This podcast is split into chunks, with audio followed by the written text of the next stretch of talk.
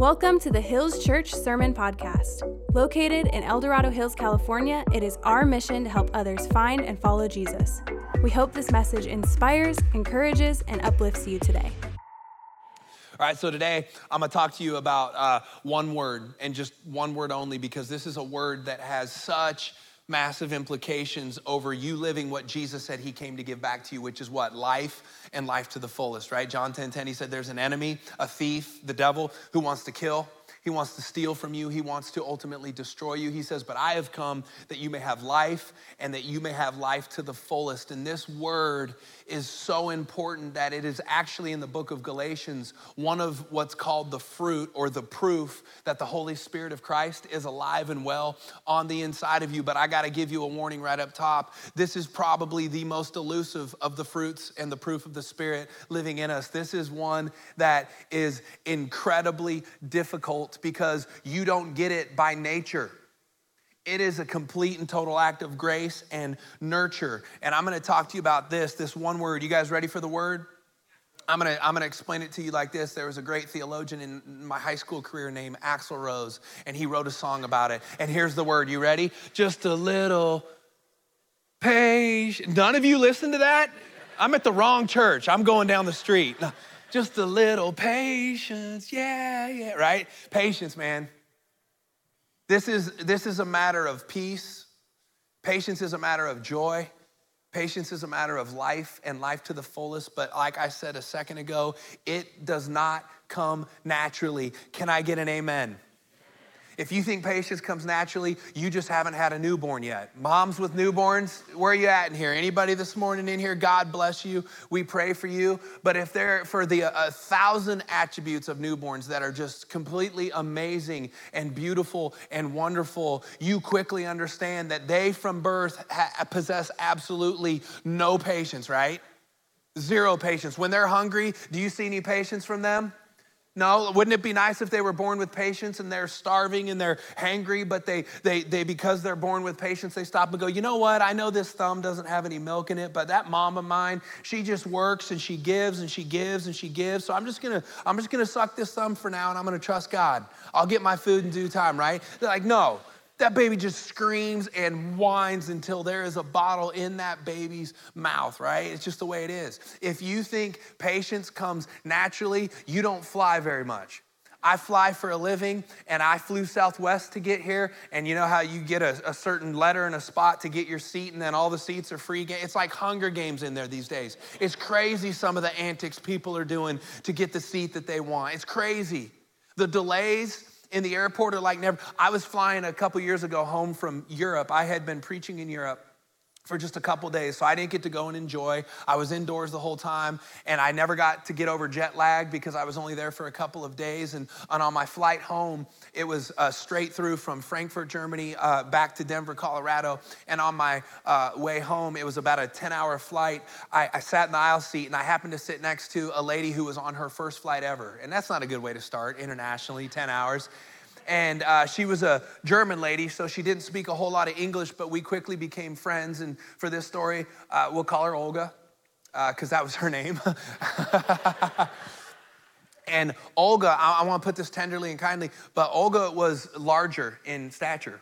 Olga, Olga, Olga, not Olga, she was amazing. Olga was a, a bigger lady, and she was having trouble getting the seatbelt on. I kid you not.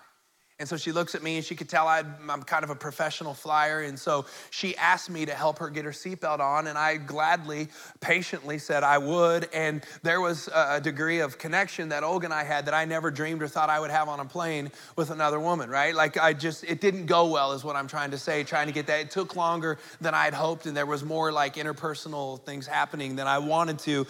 And, anyways, we get the seatbelt on. And then it's a 10 hour flight. And because of, again, Olga's stature, she won the armrest game. You guys know what I'm talking about? Flying the oh so coveted armrest game?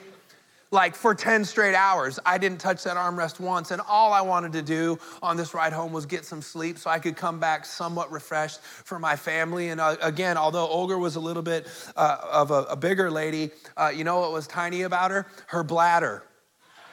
I kid you not every 30 to 45 minutes, she was up. So I was up. So there just wasn't any sleep for 10 hours. We finally get to Denver, and I literally at that point we were just like buddies. I gave Olga a hug and wished her the best in the United States. And I went through customs, and customs in Denver is typically about a 20 minute deal, right? But it was one of those days where, you know, they got all the ropes out and there's just lines of people. We look like just a bunch of ants on a hill. And I literally, for an hour and a half, was stuck in customs after a 10 hour flight with Olga.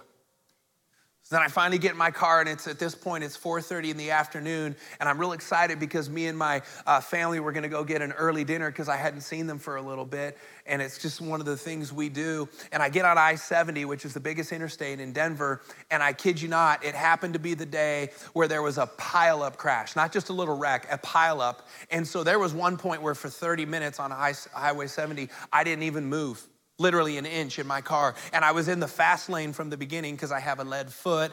And that was a mistake because I was starting to get hungry about two hours into my ride home. I never ended up getting home till 7.30. And I couldn't get over uh, to, the, to the other lanes, the exit lanes, to get any food. Then my wife calls me and is like, hey, are you gonna miss dinner? And I just snapped. My wife is an angel. She did nothing to deserve that. But uh, you, guys, you guys know what it's like to be hangry, right?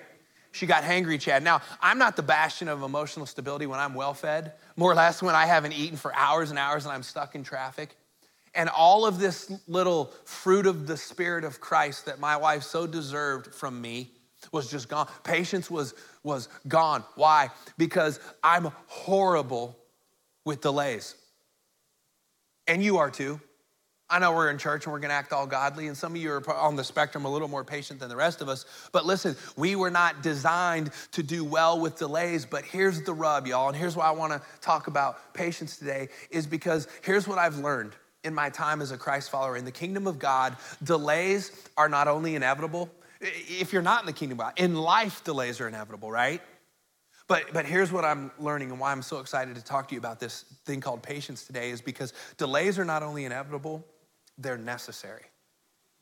God does some of his absolute best works during delays. Isaiah 55 says this For my thoughts, hear God saying this, my thoughts, Hills Church, are not your thoughts. Neither are your ways my ways, declares the Lord. He says, As the heavens are higher than the earth, so are my ways higher than your ways, and your, my thoughts, excuse me, higher than your thoughts. To which I just say, well, then let the games begin, right? And I, am I'm, I'm gonna, at the risk of sounding heretical, I ask you to give me some grace. I'm gonna add a sentence to that scripture. And I know you're not supposed to add to the Bible, but I'm just gonna do this for, uh, because I wish when Isaiah was saying this about the character and the nature of God, I wish he would have just added this one more sentence because although he didn't write it here, this principle, this truth is all throughout scriptures. I wish he would have wrote a comma there at the end of what we just read and then put, put this up, what, what I would have added. Just as the heavens are higher than the earth, Hills Church, church, so my timetable is not your timetable. Just a little patience. Yeah, right? Second Peter the, would say it the same way in different words. The Apostle Peter, he writes this in one of his letters. He says, Do not forget this one thing, Hills Church, my dear friends. With the Lord, a day is like what? A thousand years. A thousand years is like a day. God is not bound by the space time continuum that we are currently bound by. He is not bound again by dimensions like you and I are currently bound by. So, up in heaven, a day is literally in the kingdom economy like a thousand years, and a thousand years like a day. So, when I say delays are inevitable and delays are necessary, this should not surprise us. It says, the Lord's not slow in keeping his promises. And then he says something good. He says, as some understand slowness. See, we have a completely different conception and ideal about what slowness is compared to what, what it's like truly in heaven with God, because a day is like a thousand years, and a thousand years is like a day. He goes on to say, instead, God is patient with you. Here's why delays are inevitable and necessary. Because God is patient with you, He doesn't want anyone, anyone to perish, but everyone to what? Come to repentance, to a changed mind, to change passions. And you know what that takes in us crazy human beings? It takes this thing called time. And God is just not in the hurry that you and I are.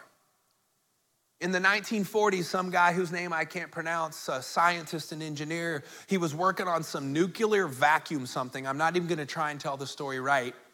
but it was pretty cool when I read it. And while he was working with this nuclear vacuum, whatever it was, he had a piece of chocolate at work in his pocket.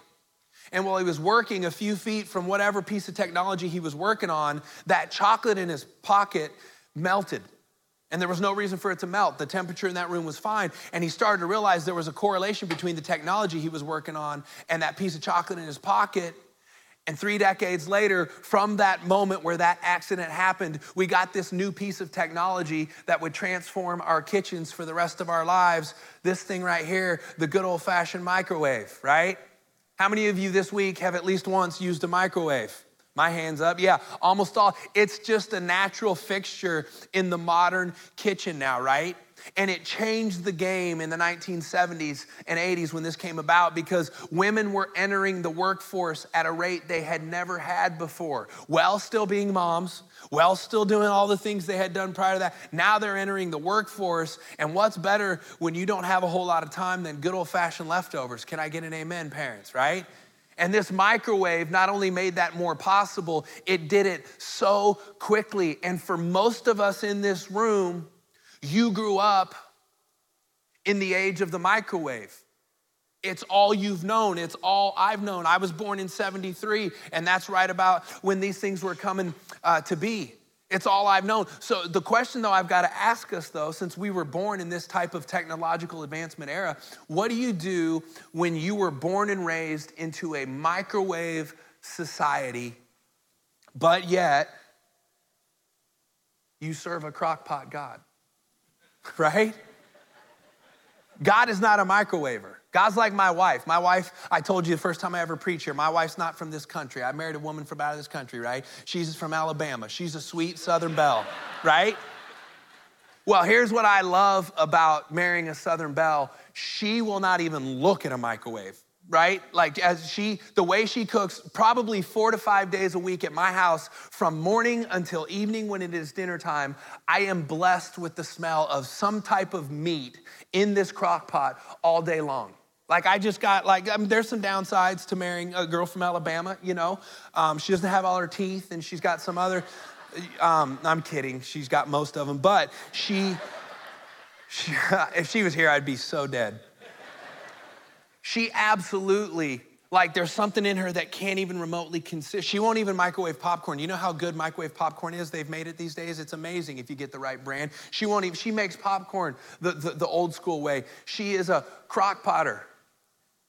What do you do though when you were born and raised into a, a, an era of advancements in technology that give us more time to, to use in any way that we've ever had, but yet you serve a God who, for all the things that He is, one thing He isn't, you ready for this? He is not in a hurry. God's plans sovereignly will stand. God will get His way. The Bible makes that very clear. God's plans in the perfect time will come to fruition. God is not slow, as our pastor Peter told us, in keeping his promises as, as we understand slowness. He's just working on a different timetable. Because here's the deal with the microwave well, you get your food really fast, and I appreciate that, and there's a time for that. Here's what you sacrifice at least two things you sacrifice some flavor when you choose to get it faster, and you sacrifice some nutrients when you choose to get it faster. But man, when you when you put this thing in the crock pot, the whole purpose of letting it sit in there for 4 to 6 to 8 hours before you eat that meal is you are salvaging every last bit as you possibly can of the flavor and of the nutrients. And if I was speaking not to our bellies today, but speaking to our spirits and speaking to our souls, this is why God's timetable, oftentimes on the front end, can be frustrating to us when we're in seasons of delays or we're in seasons where there is an incredible amount of patience that is being asked of us. The, the thing I want to encourage you with today is, is just a mindset shift. Because here's when you start to believe that every delay, even the ones that aren't good, even the delays that are there because of your poor decisions, are still being divinely used by God for good. You understand that? Isn't that good news? Even when you're in a holding pattern in life, because of your own poor choices, God is still marinating something beautiful. God works all things together for the good not of those who are perfect and never make mistakes, but for the good of those who love him and are called according to his purpose. He is a marinator, he is a flavor saver, he is a person who cares more about the nutrients than how quick things get done because his plans will get done in you and through you, but it will be on his timetable. And so I just want to do this. I want to talk about for a few minutes what it looks like to wait well. And I'm going to go back to selfishly today. I'm just going to use, as I often do, the book of Exodus. You hear me preach much. I'll, I'll, always somehow find a way to get back to the book of Exodus. It's my favorite book in the Old Testament. I just think it gives us such a picture about what we humans are like. And so, uh, to set up what I'm about to read in Exodus 13, for those of you maybe newer to church, uh, Israel, God's holy and chosen people for 430 years had been in bondage and oppression and slavery to the most powerful nation on planet Earth at the time, which was Egypt. And they had been doing what a bunch of you and I are doing in this season right now. They had been crying out to God, not for days or months or for the last year. They had been crying out to God for centuries now. Think about that. Because here's what I know when you're, when you're in a season of delay or in a holding pattern and, and, and, much patience is being required of you. Eh, one of the most frustrating things is when you are standing on the promises of God and it just feels like those prayers are hitting the ceiling and bouncing right back into your lap. You ever been there before? Some of you, I just know statistically, because you're human, that's your season right now. You have been trying to be so patient and so faithful, standing on the promises of God and believing them to come into fruition for your life. And you're just almost at this point, you're just weary of praying the prayers because it just feels like time and time again it's this endless no. And i just came again to encourage you today that that that it's never with god him just ignoring you or being indifferent to your situation. It's always god marinating something that just takes more time than you'd hoped. It's always him up to something beautiful. But 430 years or so into their their journey, his cry, their cries are heard. And, and I'll fast forward this to get to what we're going to read. They, they get delivered. God uses this prophet that we'll talk about in a couple minutes named Moses, right? He uses him as a middleman to, to go to Pharaoh and demand they be delivered. And eventually, through some signs and wonders and plagues, Pharaoh finally just said, I think Yahweh's up, uh, just go, just take him and go. So they go. They're getting ready to leave Egypt. The only thing between them and their, their newfound sovereign freedom is this, this big sea, right? And what's God do? We sang about it a, a minute ago the God of Moses who parts the sea, who opens up oceans. He's the same then and he's the same now, right? He opens up the ocean, splits the sea. We all know that famous moment. They walk through, and boom, they're into their newfound freedom. They are now, for the first time in 400 years, a sovereign nation of nomads but you know what he opened the sea into? It wasn't the promise that they had prayed for. Because 400 years they had been praying for the promise God gave their forefathers, which that God had a land for them, a specific geographical uh, plot of land that was full of what? Milk and honey, which was just an ancient way of saying surplus like crazy. It's kind of like America, like just endless amenities and endless surplus at your fingertips. Who wouldn't want that, especially after you've been slaves for generations? Isn't it interesting, though, that when he parts that sea, which was a picture of their salvation, they don't immediately get all of the promises they've heard that come with salvation? Instead, do you know what they get? They get a crock pot. It's called a desert. That's another metaphorical term for us when we're in seasons of holding patterns. And seasons of delays is you can call them deserts because this is what they would get, and it would be another 40 years before they would ever step foot into Canaan, the promised land. You think you're waiting for something. You think it's been a while for you. 40 years from getting saved to actually walking into one of the promises of God, which for them was the biggest promise. So, this is where they're at. They're now at the entry point of the desert. And in Exodus 13, it says this When Pharaoh let the people go, hear this, don't miss this. God led them on the road, or excuse me, God did not lead them on the road through what? Philistine country. And then listen to what it says next. Though that was shorter. Why? He's not a microwave God, He's a marinator.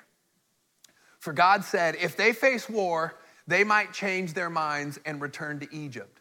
See, God knows some things that they didn't know about how to get through the desert the best way. They just wanted to get there the fastest way.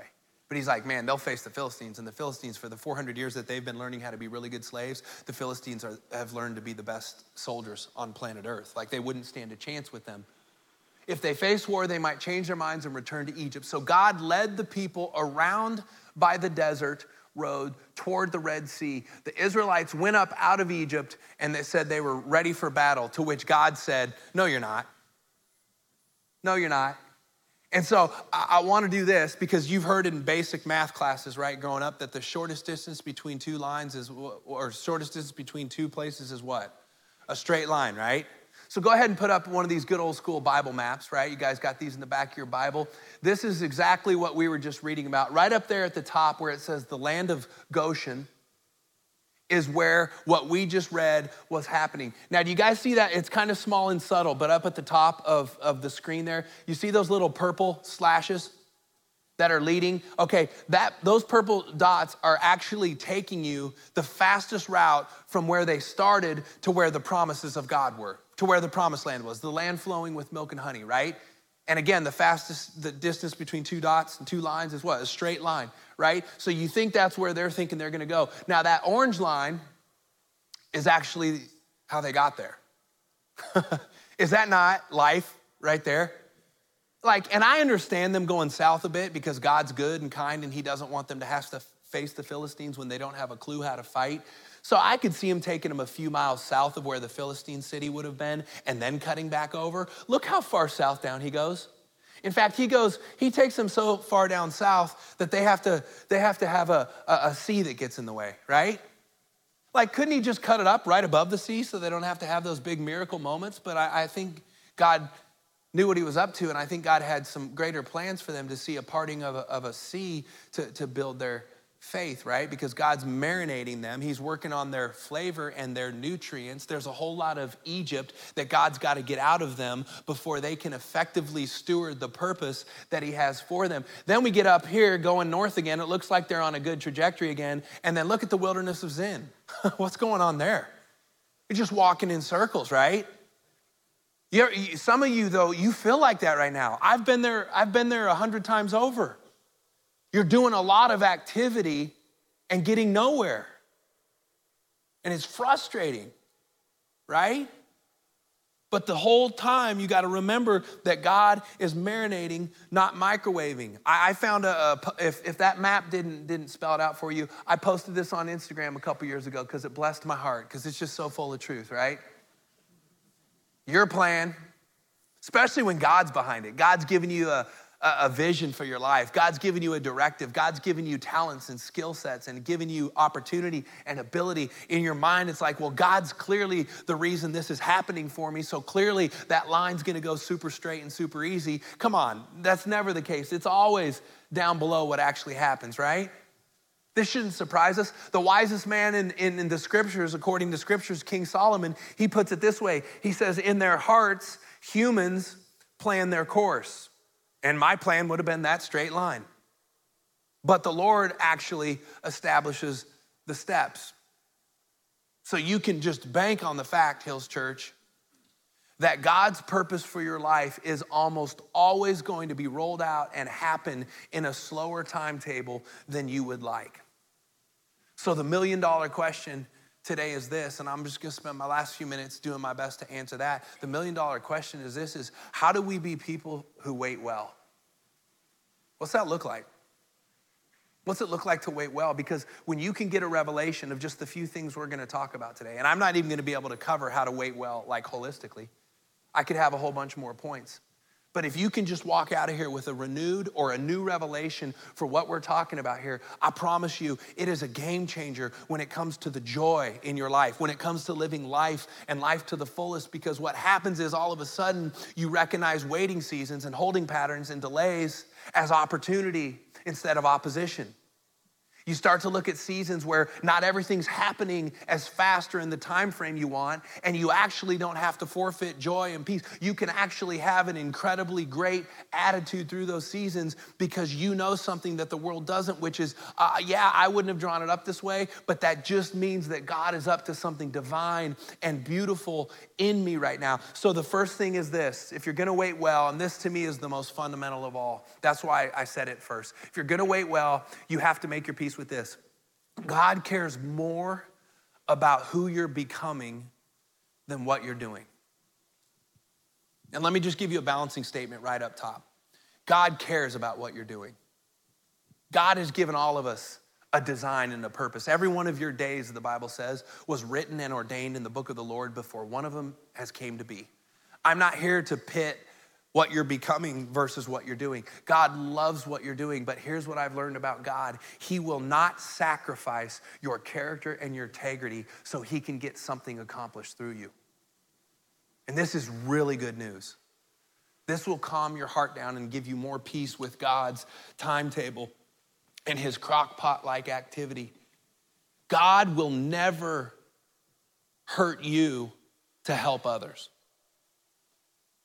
God cares way more about the person he's making you into than the mission he's called you to. And here's why. We get told repeatedly throughout Scripture that God is sovereign, that He will get His way, that His purposes will stand. Acts 17 says there is nothing under heaven with which God needs from us. Here's the good news God does not need you to accomplish His mission. You ready for the good news? He wants you to help accomplish His mission. Look, if we don't praise him, the Bible says the rocks will.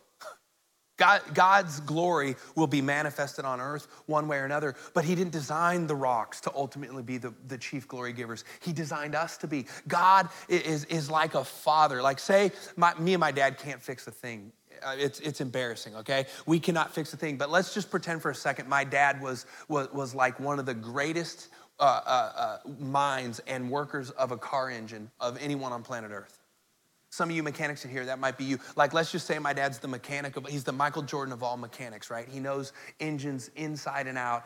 And I'm a little, I'm a little kid, and my dad, knowing that I'm going to cost him time, knowing that I'm gonna make the project so much harder, knowing that I am so incredibly ignorant as to the outworkings and the inworkings of an engine, would still rather have me under the hood with him out in the garage than he would doing it by himself, even though he could do it so fast and so efficiently because he is the master at car engines, right? But what would the dad trade for, for, for fastness? What would the dad trade so he could get something done quick and instead get something done slow? He'd rather do it with his son there. And here's what little kids do. They go in the house after, after they're done and they tell everyone in the family they fixed the engine. And the father can hear it from the garage and he just smiles and goes, You did, buddy proud of you. And then the kid goes to sleep, and guess who stays up all night? Dad, because guess what? God doesn't sleep. God fixes. That's why when I'm up here and I prayed even earlier, Holy, Holy Spirit, you have to do the heavy lifting. Holy Spirit, you're the, you, you, please, because I'm a kid. I'm, when I, every time I come up to preach, it doesn't matter how many more years I do this, I am very well aware I am just a little kid talking to you guys about an engine that I know very little about. So when I'm up here and I say a nice prayer like, Holy Spirit, please do the heavy lifting, that might just sound like a nice little phrase to you in a prayer. To me, it's just utter dependency.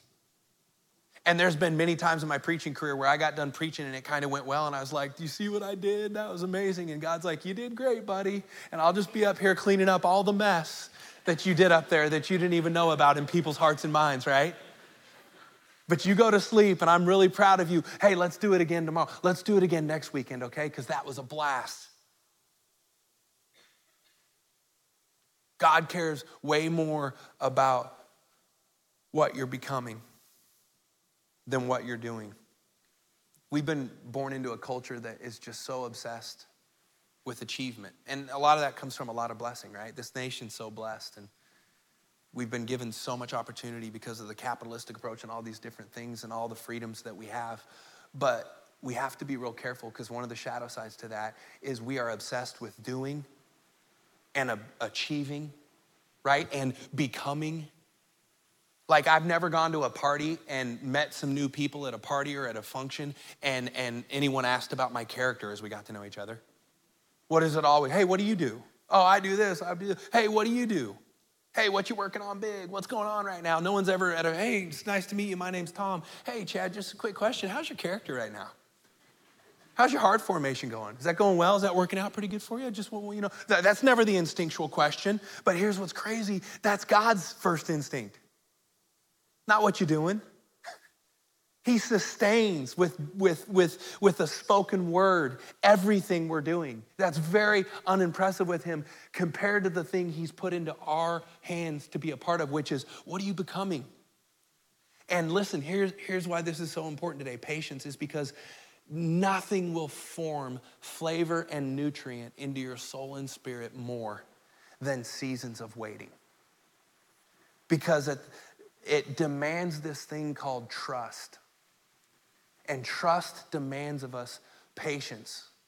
Patience to trust that although I wouldn't have drawn it up this way and I don't love this season as much as I wish God would microwave me out of this thing, I am trusting that there is some flavors that are being salvaged in me and some nutrients being put onto the inside of me that in the long game are gonna feed me better than if I just get everything, all the promises of God all at once real fast. And so God says, No, no, no, hold on. I'm not slow in keeping my promises, as some understand slowness, but a day is like a thousand years to me, and a thousand years is like a day. I'm not in the hurry you are. So you got to make your peace that God cares more about your character than your quest. God cares more about your character than your quest because he knows what we often forget. The only thing that's going to save you on that quest from destroying yourself and eventually other people is character and integrity. And that is forged in the fires of waiting like nothing else. Moses, the, the, the, the guy in Exodus that we read about so much, the deliverer, the great prophet, I, I think arguably the greatest prophet who, who ever lived, of course, apart from, from Jesus. When, when, when he grew up, he spent his first 40 years of his life as the prince of Egypt. Talk about a microwaved life. He snaps a finger, everything he wants is given to him in an instant. He's got hundreds of slaves and servants specifically designated just to do whatever he says as fast as he can possibly get it done to make sure Moses gets what he wants right away. For 40 straight years, this is his mindset and this is how he lives. So when God says, okay, that season's over, now I want you, Moses, to deliver my people, well, the time between him saying, I want you to deliver my people out of Egypt Egypt to the time he actually delivered them out of Egypt. You know how long that was? 40 years. You know what he did for those 40 years? He herded sheep. You have to be incredibly patient to deal with animals as stubborn and stiff necked as sheep. But I believe multiple times God would call the children of Israel in the desert stubborn and stiff necked. So God's like Moses, like, like I, I got you out of Egypt geographically, but now I got to get Egypt out of you spiritually. Like, I, I don't microwave things. I'm a crock pot God. I'm a marinator, Moses. And so I need, what I need from you is just two things, Moses. I need you while you're herding sheep, I just need you to trust the process. It's gonna feel like a huge divine downgrade. Huge downgrade, but it is divine. I'm gonna need you to trust process, and I'm gonna need an immense amount of patience from you. You are gonna grow frustrated when you have left all of these amenities and this get it quick spirit and mentality, and you're starting to marinate now. I'm gonna get that Egypt stuff out of you so you can actually go deliver them, not just from Egypt, but get the Egypt out of them as well, pastorally. I'm gonna use you to do that, but I'm gonna need 40 years because it was 40 years of this, so I'm gonna use 40 years to, to get this mentality out of you. King David, let's get out of Exodus for a minute. King David, right? He gets anointed as king, and he, he was the greatest king Israel's ever had. He was so incredibly important to the story of God that multiple times in the Gospels, Jesus is referred to as the what? Son of David. But David was the second king ever in Israel. There was a king that, that went before David named Saul. If you know the Bible at all, you know that that story turned out really bad. And you, want to know the difference between Saul and, and David? Because in a lot of ways, they were very similar people. In a lot of ways, they were very similar. David had almost as many issues and problems as Saul had. You want to know the difference between the two and their kingship and the way it played out? Saul got anointed to be the first king of Israel. because Israel demanded it. They wanted to be like the rest of the world, and God was like, I'm, I'm a God of prophets. I don't, we don't need kings. I use prophets. And they're like, no, we want a king. And so God's like, okay, I'm gonna teach my people something. This is gonna be the long way. This is gonna put them in a season of holding, but I'm gonna give them a king. They anoint Saul king. Seven days later, he becomes king. Seven days later, he's sitting on a throne. One week, we want a king. God answers their prayer. Boom, you got a king after one week. Now, it started out pretty good. There was a really cool honeymoon period for a while. But the ending of Saul's story is tragic. He ended up giving us a masterclass on how to become a narcissistic leader and how to create the most toxic culture possible. King Saul. Seven days. He got microwaved onto that throne. King David got anointed to be the next king of Israel when he was 15. 22 years later, he became king. Seven days, 22 years. One got microwaved, ended tragically. One got crock potted. We now read his writings and talk about him almost every week at church. Right? The Apostle Paul has this radical mystical moment where he gets knocked off his horse, he gets blinded for three days. He gets saved by Christ. He puts his faith in Christ. He gets this incredible vision of Christ. He gets this incredible vision of heaven. He would go on to tell us about it in the most writings in all of the, the New Testament. Galatians 1, you can go back and read it. Galatians 1 tells us the very first thing Paul did after those three days of being blinded and knocked off to his horse. It says in Galatians 1, and I paraphrase, he goes, I didn't immediately, I didn't microwave myself into ministry. He goes, I didn't immediately go to Jerusalem and hang with the big boys, the super apostles. He goes, I didn't immediately consult Peter or James or John. I didn't go to all of the, the big wigs now, the big players in the new church, the disciples. He goes, You know where I went? And it tells us in Galatians 1, he went there for three years. I went straight to Arabia. Now, modern day Arabia, where Paul would have been, has got some really cool redeeming features about it now, some cool cities and some modern stuff. But Arabia back then was just desert, nothing else. Paul's like, the first thing I did after I was already told from God all of the missionary work, I, the greatest missionary to ever live, the first thing I do is go into obscurity and wait. And the amenities aren't as good as they used to be. But do you know what Paul had to get out of them? Like years of self righteous law focused living. He, he told on himself, he was incredibly self righteous, thinking he was better than everyone else. How is he going to preach justification by grace through faith? It is not of works, lest any man should boast. How is he going to preach that with integrity when he had just yesterday came out of the most self righteous lifestyle ever? Where did he need to go? Holding pattern, desert, three years of delay. Paul was a violent man. Paul was one of the people responsible for killing early Christians so that they could thwart and stop the movement. There was violence on the inside of Paul. He was okay with murdering people simply to hold power. He was a violent human being. You don't just eh, magically not be violent anymore. God's like, Paul, we're gonna go and we're gonna get alone in the desert. We're not microwaving your missionary ministry, as important as it's gonna be for the kingdom. Because it's so important for the kingdom, we're gonna crockpot you. So you're gonna go to a place with, with, without a lot of cool aesthetics and amenities, but there's gonna be tons of opportunity to have your character developed and built. Why? Because I'm playing the long game, because I'm not in a hurry like all you crazy humans are. God cares more about what you're becoming than what you're doing. I'm gonna skip point two. It's such a good point, but I talk too long. Um, and I'm gonna just, I'll take point two at some point and we'll do a whole Sunday on it. In fact, I should have just done one point, but I'm gonna try and sneak in this last point and then we're gonna take communion together. Skip point two, we'll go straight to point three. Point three is this this is so important if you're gonna be a person who waits well. You have to watch what you worship while you wait. Have to watch what you worship while you wait. And I get this from the book of Exodus again. Remember that big circle? Where they were doing a lot of movement but not getting anywhere towards the promises of God. Remember that circle we saw on that map that I mentioned? I want to bring that up for a minute because that's the famous moment in their 40 year journey experience where Moses went up on the mountain for 40 days and 40 nights to get God's revelation and vision for how to get closer to the promised land. And they were all for it. Israel was like, Go, our leader, go, go up on the mountain. Now, what Moses didn't tell him, it was 40 days and 40 nights. They thought it was probably like a day hike, spiritual journey day, you know, self care day.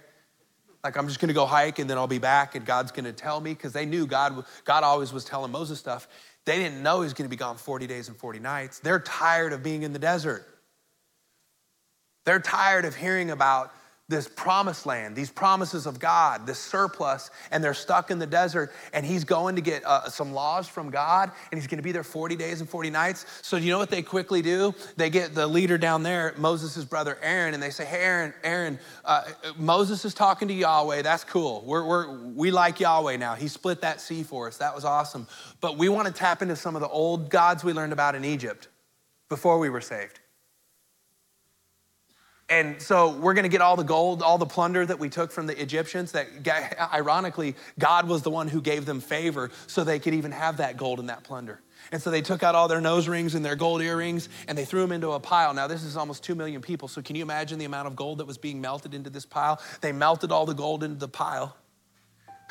the irony is, the only reason they ever had that gold in the first place was because God gave it to them as a gift on their way out.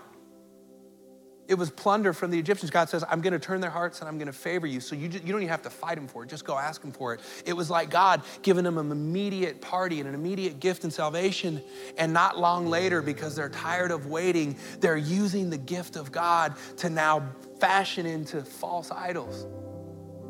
So, God, Moses, do your thing with Yahweh. He's got some credibility with us now. Clearly, he's done some, some miracles amongst us. But we're going to do what we, we've grown up doing, what we were born and raised doing. So you go up and marinate all you want, Moses, but down here we're gonna microwave. We're gonna burn some gold down and we're gonna turn it into golden calf, and there's all this kind of Egyptian polytheistic worship we're gonna tap into, and we'll just see which one which one gets us there. Because we want the promises more than the process, right? And here's what I love about Moses. Really cool ending. I'm giving you such a cliff notes today. This might be why Moses is just like my guy. Moses is almost about to die. They finally are on the precipice of walking into Canaan, the land of milk and honey. They've already received report. It's everything God promised it would be. Guys like Caleb and Joshua had already came and said, Man, it's unbelievable. Moses is super old. This is like his big reward for all of his faithfulness. While everyone was so rebellious in that desert, Moses just stayed true to God. And we know from the story, Moses never even gets to step foot into Canaan. And you I don't know why because he delayed going in right when they could have. He delayed it even longer because God was angry with Israel and called them stiff necked and rebellious. And Moses, right when they're like, let's go, Mo, lead us in, you first, we're here. Moses says, I will not. He says, excuse me, we will not go into the land of milk and honey because God doesn't want to go with us. and if his presence isn't with us, I'm not going into the land of milk and honey. So we're just going to wait longer till we're ready. We're clearly, there's clearly not enough of nutrients yet for us to steward this well. Because here's the deal you can have all the milk and honey in the world, and without the presence of God, it'll never be what it was meant to be. It just becomes an idol and ends up destroying you in the end. And Moses knew that. So he's like, I'm, I'm willing to wait even longer because something's not right about this yet. We're not ready yet. So Moses has taken leadership over not just his soul, because he had done that for 40 years, and now he's taken leadership over all of their souls. And all I'm asking us to do today, starting with me, is that we would just take care of our souls today and be like asking really self aware questions of like, man, because some of you, here's the truth, you're just in a holding pattern right now. And you know how I know that? Because I am in many ways. And I won't share my story, it's boring to you guys and doesn't matter. But I've been for about the last four years in one of the most difficult holding patterns I've ever been in.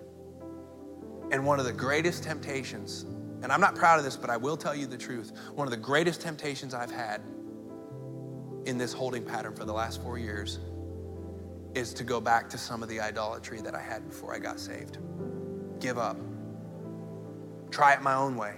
I have been so tempted, more than I ever thought I would at this phase of life, to take things back into my control and start doing things the way the world does again so I can get back to that ideal of whatever I have I supposedly think I deserve instead of waking up every day and just going, no, no, no, I am going to be ruthless about watching what I worship while I wait. I don't want to make a bunch of gold. Because here's what, here's what Israel was doing they were coping. They wouldn't have known that then. I don't even think they used words like that then, modern psychological term. They were coping. You know what they were doing? Let's put it even more common terms. They were numbing. Greatest temptation, you and I, we are pros at this, are we not? When, th- when you're just tired of waiting, it's like I don't have it in me anymore to wait faithfully on the promises of God. So here's what I'm going to have to do to stay sane. I'm going to numb my way through this season. The rest of this season, I'm going to numb my way through it. And I could go down the lists, but we all know, we're all adults in here. Come on, we know. I could go down the lists of, of, of the ways we numb, but, but you already know the way you're most prone to numb, to cope. But we have two choices while we're waiting we can cope or we can hope. Coping is so tempting because the results are immediate. It's like pain medicine. Doesn't fix the problem, but it sure numbs it for a minute, right? And it feels good for that few minutes while it's numbing it. But, it, but you, still got the, you still got the pain when it metabolizes and goes away. This is, this is what coping does. It's just delaying the inevitable and, and bringing it back again. And then, then it's what starts out as coping ends up becoming what the Bible calls a stronghold. It starts to get starts to get your heart. It starts to become a habit. We call them in this in our world we call them addictions right? It starts to, to take over and you never intended for that. You were just trying to cope through through a difficult season of delay and waiting and and, and a vulnerable season of unanswered prayers from god. And and this is when, when God, listen, God loves seasons of waiting because what he's, what he's doing in you. But you know who loves seasons of waiting the second most? The enemy. The one who wants to kill, steal, and destroy you. He loves them too. Why? He, he'll, he'll give you your seasons of milk and honey. He'll, he'll lay off you a little bit sometimes in those seasons, but man, when he's got you in a vulnerable season of waiting, he's gonna start bringing back the temptations to idolatry again.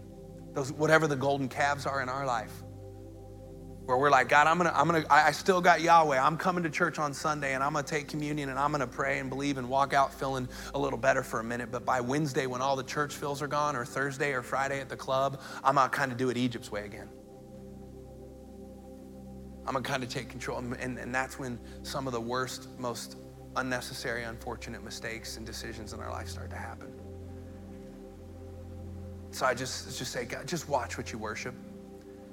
Know that about yourself. You're going to be more prone to get in more mischief in waiting seasons than you are in seasons where God in His kindness is actually letting some promises come to fruition. And, and here's what's really encouraged me through this season there's a book right after Exodus called Joshua, and it's all about the promised land. Guess where they had more fights and battles than they did in the desert? In the land of milk and honey. Problems don't go away when promises come to fruition, they just get different. Problems are something we will steward for the rest of our life. Difficulties are something we will steward on this side of heaven for the rest of our life. The Bible just screams that to us. It's like preparing, hey, until you breathe your last, you're going to be in a series of difficulties.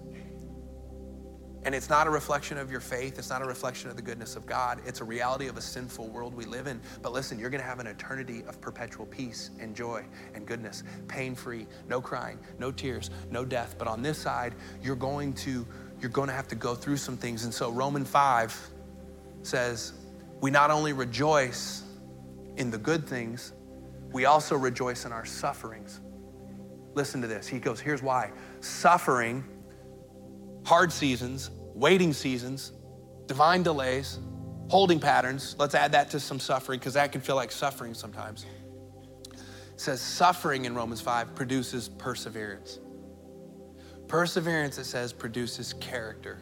And here's the good news character produces hope. And it goes on to say, and hope will not disappoint you because God has poured out his love into our hearts through the Holy Spirit, whom he has given us. I flew all the way from Austin, Texas with a smile on my face. So excited to talk to you about this message because some of you need to hear this today. And for those of you who are in a different good season, first of all, I celebrate it with you. I'm happy. I've been there before, I'll be there again. Those are fun seasons too. But keep this message in your back pocket, would you? Because seasons of waiting is just cyclical, they're inevitable. But for those of you who say right now, in fact, let's just have an honest moment in church. If you're in here right now and you say, I'm in one of those seasons right now, like you, Chad, I'm in a holding pattern, I'm in a, div- a delay, and it, it doesn't feel real divine. I trust what you're saying, but I'm, I'm struggling, man. I'm struggling. It's hard to believe in these seasons of waiting that God's doing some of his most beautiful work, that he's working on the flavor and the nutrients. It's hard to see that. And I've been so tempted to take things into my own control and just microwave myself through this with the world's tactics. If that's you in here, would you just raise a hand right now? Because we want to pray for each other. My hand's up. I'd have both of them raised if I wasn't holding this mic. There's a lot of hands in here. If you don't have your hands up, we celebrate with you. Would you look at the people that do have their hands up? There's hands up everywhere. People online, at home, if you're watching by yourself, be weird for a minute. Just put your hand up. God sees. God sees. Like, look at these hands. If you're blessed right now, not to need to have one up, could you be a minister to these people right now? And can we pray for them? Can you just pick one hand, see one hand, maybe two? And as we pray over each other, can, can you just be a blessing to them and pray for them right now? And can you just know, and we'll, we'll take communion on our, our way out here, but can you just know by faith, I, I need to quit repeating myself and just trust the Holy Spirit is embedding this into your hearts? But God is doing some of his best work in you right now. Please hold on. Please do not grow weary in doing well, for at the proper time, you will reap a harvest if you do not give up. Please just wake up and say, All right, God, flavor and nutrients, have at it. I'm gonna just be faithful today. I'm just gonna put in another good day of trust and patience and trust you with the time frame. I got faithfulness today, God. You take time frame. God, I'm on faithfulness. I leave time frame up to you. Let's pray for everyone who had their hands up. Jesus, you saw those hands. You knew before they were coming to church those hands would be up.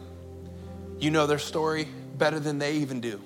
You know the ins and outs and the intricacies of it. And God, we just ask right now for ministry to take place. Holy Spirit, I pray right now in the name of Jesus that you would just flood this place with your kindness I pray that the spirit you put on the inside of us called patience would rise up. There, there would be a new conviction and excitement and passion to be patient people through these difficult holding patterns and delays. God, I pray that you would be so kind to everyone who had their hands up, God.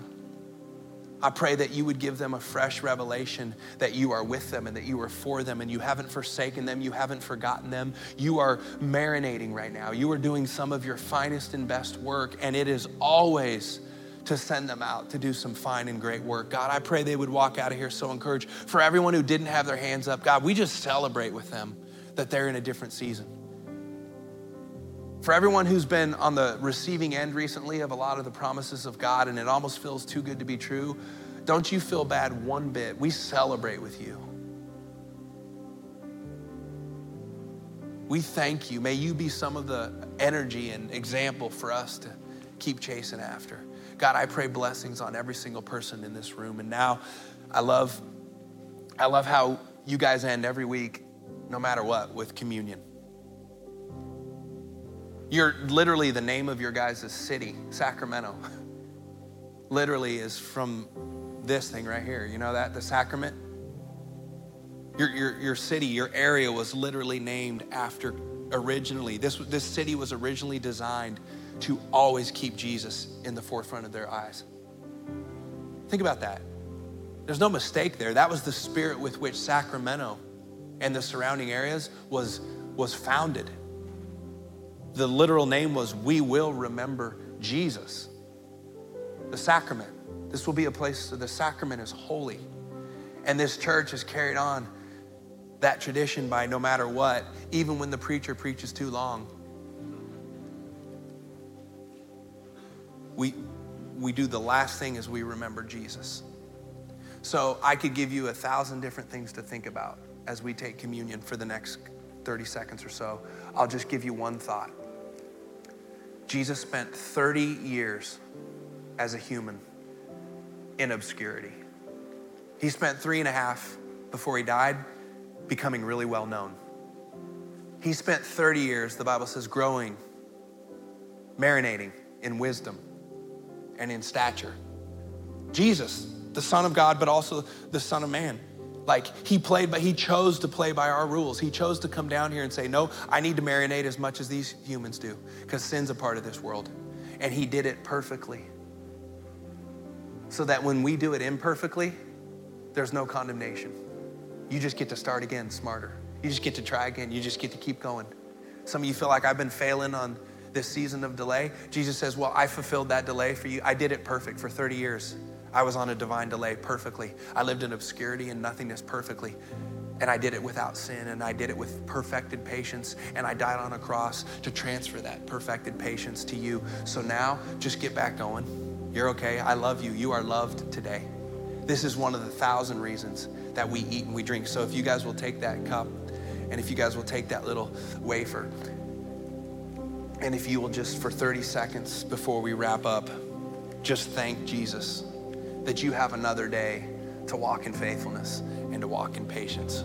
I love y'all, church.